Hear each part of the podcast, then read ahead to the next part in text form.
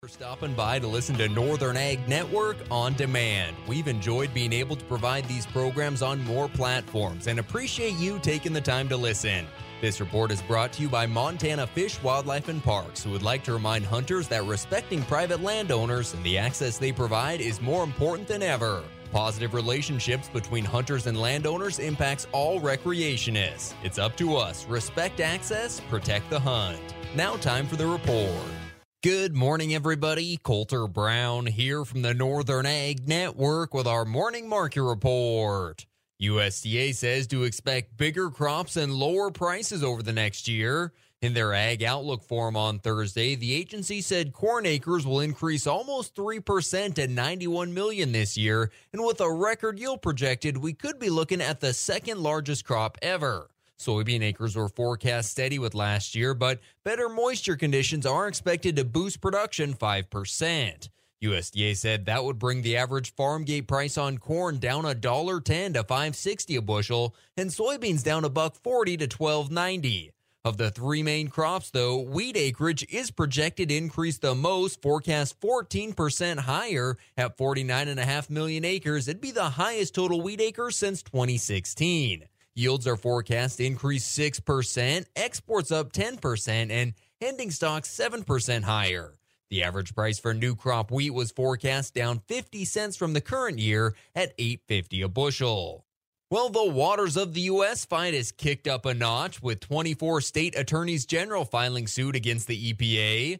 Montana Attorney General Austin Knudsen told me that even though they expect a positive Supreme Court ruling on WOTUS here in 2023, they filed the suit to prevent the rule that he calls vague and unclear from being implemented next month. We've asked for a preliminary injunction. The rule is set to go into effect on March 20th. So, I mean, just, you know, a little less than a month from now. And that's pretty staggering. You know, it's getting on irrigation season, it's getting on construction season here in Montana. That's why we've pushed so hard for a preliminary injunction here. And we're going to keep fighting this along with our 23 other colleagues. And we're going to keep standing up for Montana farmers and ranchers. You're listening to the Northern Ag Network. Farmers and ranchers work hard, no matter the season. So BNSF never stops working for Montana's farmers and ranchers.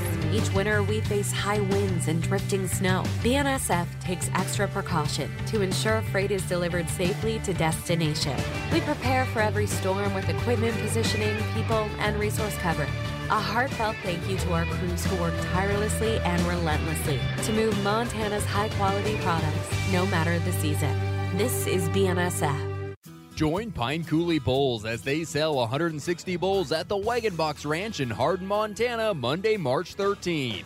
Offering sons out of Coleman Resolve, Pine Coulee Drifter, SAV Resource, Coleman Bravo, and many more industry leading sires. Large sire groups and affordable, proven genetics and volume. That's the Pine Coulee Bull Sale, 12 p.m. Monday, March 13th at the Wagon Box Ranch in Hardin, Montana. Catalog and video at pinecouleebulls.com. Bid live online with DV Auction. The Montana Department of Agriculture has announced the recipients of the Growth Through Agriculture grants. 23 ag businesses from Libby to Circle will receive a combined total of almost $900,000. Governor Greg Gianforte said that by investing in innovative value added ag projects, we can help Montana producers keep pace with a transforming agricultural industry and capture more of the tremendous value they create. The approved projects include things like egg production, chickpea flour processing, weed management, direct meat sales, and more. Well, we're getting close to wrapping up National FFA Week. Some of our affiliate stations like KBOZ and Bozeman are holding FFA Day today. They'll be at Danhoff Chevy in Amsterdam doing interviews with FFA and ag supporters and enjoying food from Fettis Family Meats. The Montana FFA Association has been encouraging current members and alumni to share their FFA stories on social media this week. Today, they're asking you to post your favorite picture in official dress. Montana FFA President Brighton Lane from Huntley Project said it's been really fun to see the engagement with FFA Week. It's so amazing to see people in our state and nationwide post about National FFA Week, and it truly shows the outreach of this organization and how many people it affects, and it is just so amazing to see, and we're so excited for it. Stick with us. We'll be back with your livestock markets after this.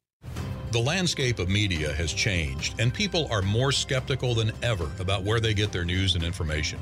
While major news outlets show decreasing credibility, your local farm radio station still shows strong marks.